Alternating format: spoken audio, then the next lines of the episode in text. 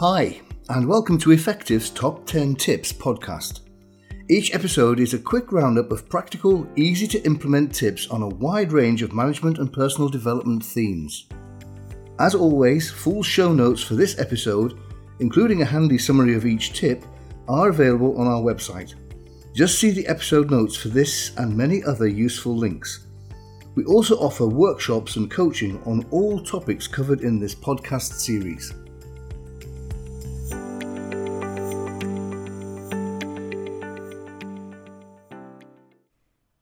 Today's episode is on added value language. Tip number one listen carefully and match. Target two things about the other person what they say and how they say it. They are both equally important. What is the content and how is it being said? Listen carefully to the words that people are actually using to express themselves so that perhaps you can play them back later. You can use some of their language, which they're obviously familiar and comfortable with, and listen for how they're speaking. What kind of pace are they using? What's their tempo? What's their register? What's their tone? The emotional weight behind the words they are using.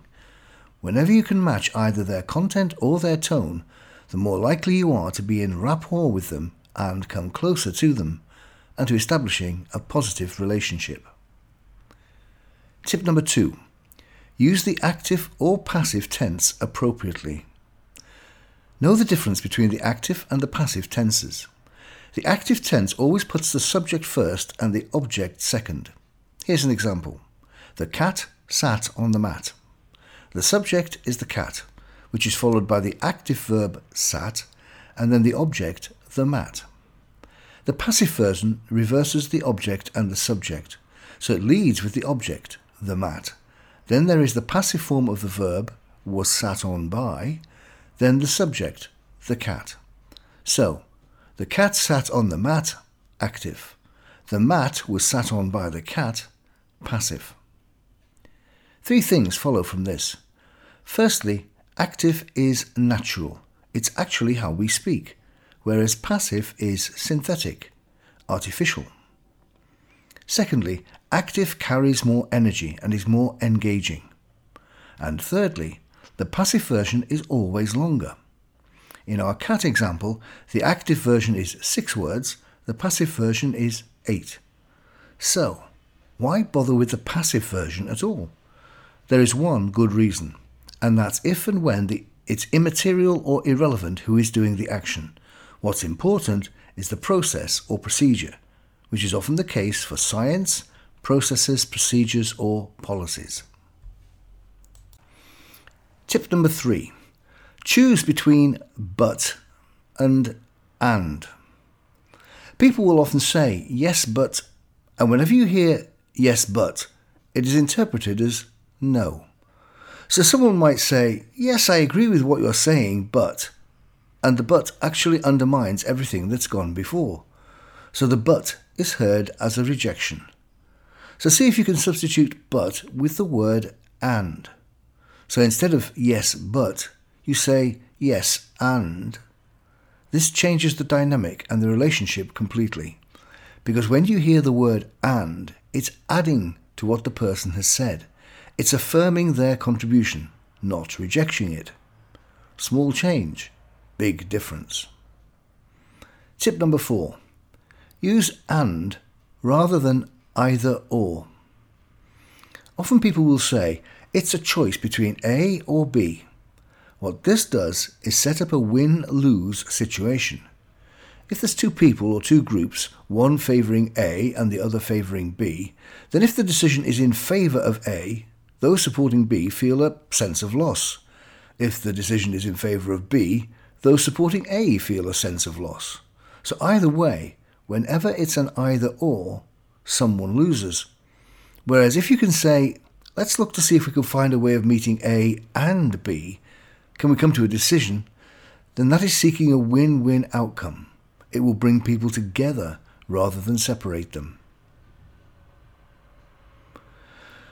Tip number five use non accusatory language.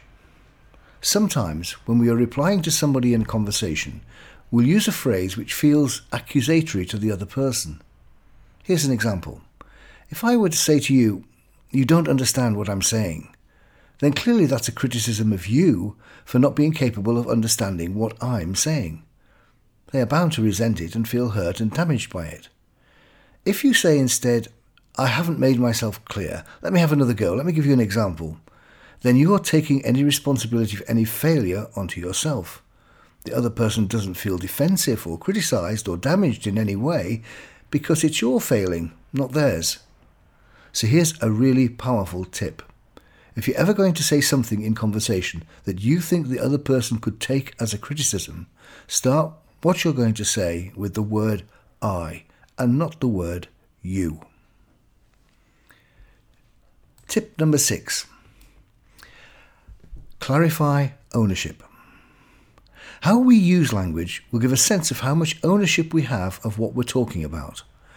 The classic three components here are the difference between it, you, and I. If I were to say, it's difficult, it somehow places the responsibility for the difficulty out there, away from me. And so I don't really have much ownership. It's difficult. Whereas if I were to say, I find it difficult, the ownership is clearly mine. I have to do something about it. So if you want to take ownership of something, use the I word. And if you want to avoid ownership, then you'll use it, or any other third person terminology. So here's an example. My clothes don't fit. It sounds like it's the fault of the clothes. Naughty, naughty clothes. What happened in the wardrobe? The truth is, I don't fit my clothes anymore. It's not the clothes, it's me. More painful, but more honest. And saying it this way will bring home to you that it's down to you. You own it to put right. Midway between the it and the I is the word you. So let me run this past you. You know, when you've got lots of priorities and you're not really sure which one to do first, and so you get a bit panicky and a bit stressed, and that doesn't help you get on with doing the job that you're meant to do. All of that sounds, in a sense, everyday and quite commonplace. But central to that is the use of the word you rather than it or I. So, you know, when you have loads of priorities and you're not sure what to do next, it sounds as though you're talking to somebody about their lack of being able to sort through their priorities and them not knowing what to do next. In fact, when I'm coaching and I, into a one-to-one conversation, and somebody uses this pattern of language, saying, you know, when you you know you've got lots of priorities and you're not sure which one, I usually stop and say, "Sorry, is this about me?" And they say, "Of course not." And I say, "Well, who are you talking about?" They say, "Well, I'm talking about me."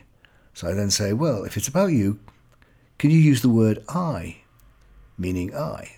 So they do, and all of a sudden the issue is theirs. They own it.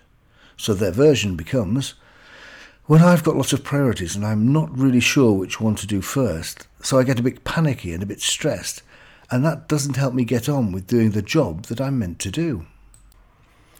Tip number seven match their senses blend. We interpret the world through our five senses seeing, hearing, feeling, smelling, and tasting but we each have a different blend of these senses. Some of us are much more responsive to some of these senses than others. Many of us are more visual, and some are more aware of sounds, for example. And if you can get a sense of the other person's preference and then play back into that preference, you're much more likely to have a comfortable communicating relationship. So, for example, I'm highly visual. I will often use language that's visual, such as I see what you're getting at, or that looks good to me, or I get the picture. All of that's visually based language. Visual is my preference. I like somebody to draw me a picture or a diagram because I understand things better through a visual representation and I can remember it more easily. Many of us are like that, are visually retentive. You can make use of that. If you knew someone you were working with had a visual preference, then presenting them with a picture or using visually strong language would help build rapport and the relationship. Tip number eight decide between questions and statements. When we communicate, we tend to be in one of two formats. We're either using statements or questions. Typically, if these were written down, a statement would end with a full stop and a question would end with a question mark. Statements are really good for passing on information, whereas questions are really good for engaging others and seeking their views. Questions are also good for controlling somebody else's thoughts and even actions. Whatever you are thinking, I can change that by asking a question. If I ask you, What's your favourite colour? You are likely to answer that, at least in your head. So that's what you are now thinking about. Your thoughts based on my question. So making a judgment all the time about whether you want to engage through questions or provide information through statements is a really important skill. Tip number nine test for readability. Do a readability check on your written work. There are several free programs on the internet to help you do this, and such tests tend to focus on two key factors length of sentences and length of words. Generally speaking, long sentences, more than 20 words, consisting of long words, three or more syllables, are harder to read.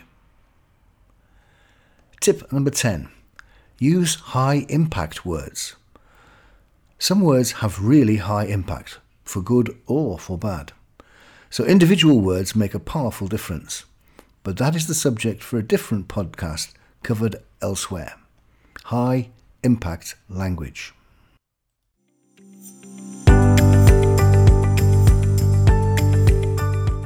So, that's it for this episode. Thank you for listening. If you enjoyed the podcast, please share it or leave us a review. Remember, you can find full show notes on our website, plus a growing library of free resources which you can easily search by theme to find content that's relevant for you. We also offer workshops and coaching on a wide range of topics. Links to all of these resources are in the episode notes. Thank you.